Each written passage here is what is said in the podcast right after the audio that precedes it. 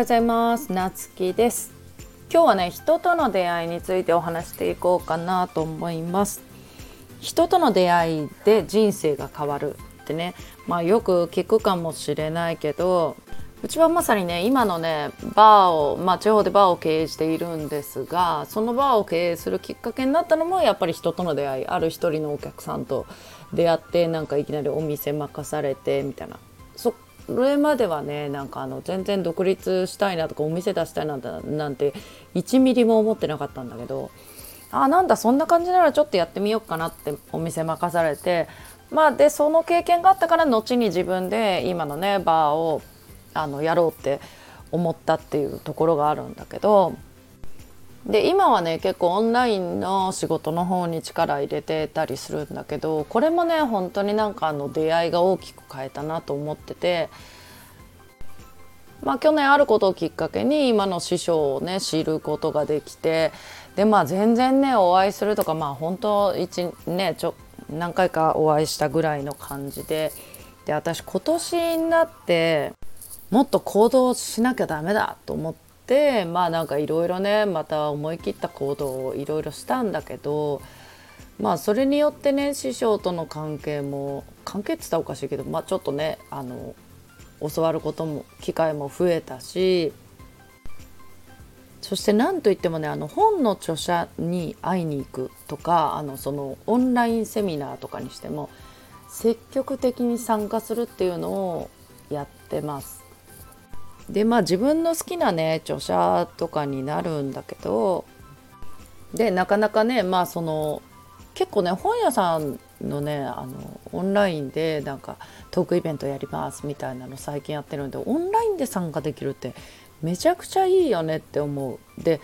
うちそれで前に参加したあの石井宏之先生って本当にねなんか本読んでるのと自分のイメージしてた、まあ、YouTube とかでもねあのセミナー動画とか見てたけどまたそれとは違った感じ？この今回のあの書籍に込めた思いだとかなんかこ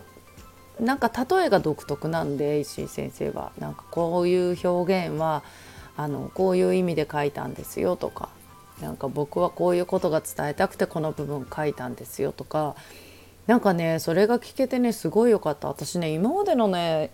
あの出た中でも一番まあ一番、うん、でも良かったなすごい。でまた、えっ、と次も、えっ、と新刊ではないけどあの文庫本出るんでそれのねトークイベントあって、まあ、それももちろん参加するんだけどしかもねなんかその時にオンラインでじゃあ質問どうぞみたいにチャットに入れてなんかそれに石井先生答えてくれるみたいな自分の質問にこの本の内容に関してとかねここ気になってたんですけどとかここの部分ってそれにその著者が答えるってなかなか経験できることじゃないしでまたそういうのでねなんかね自分のね考え方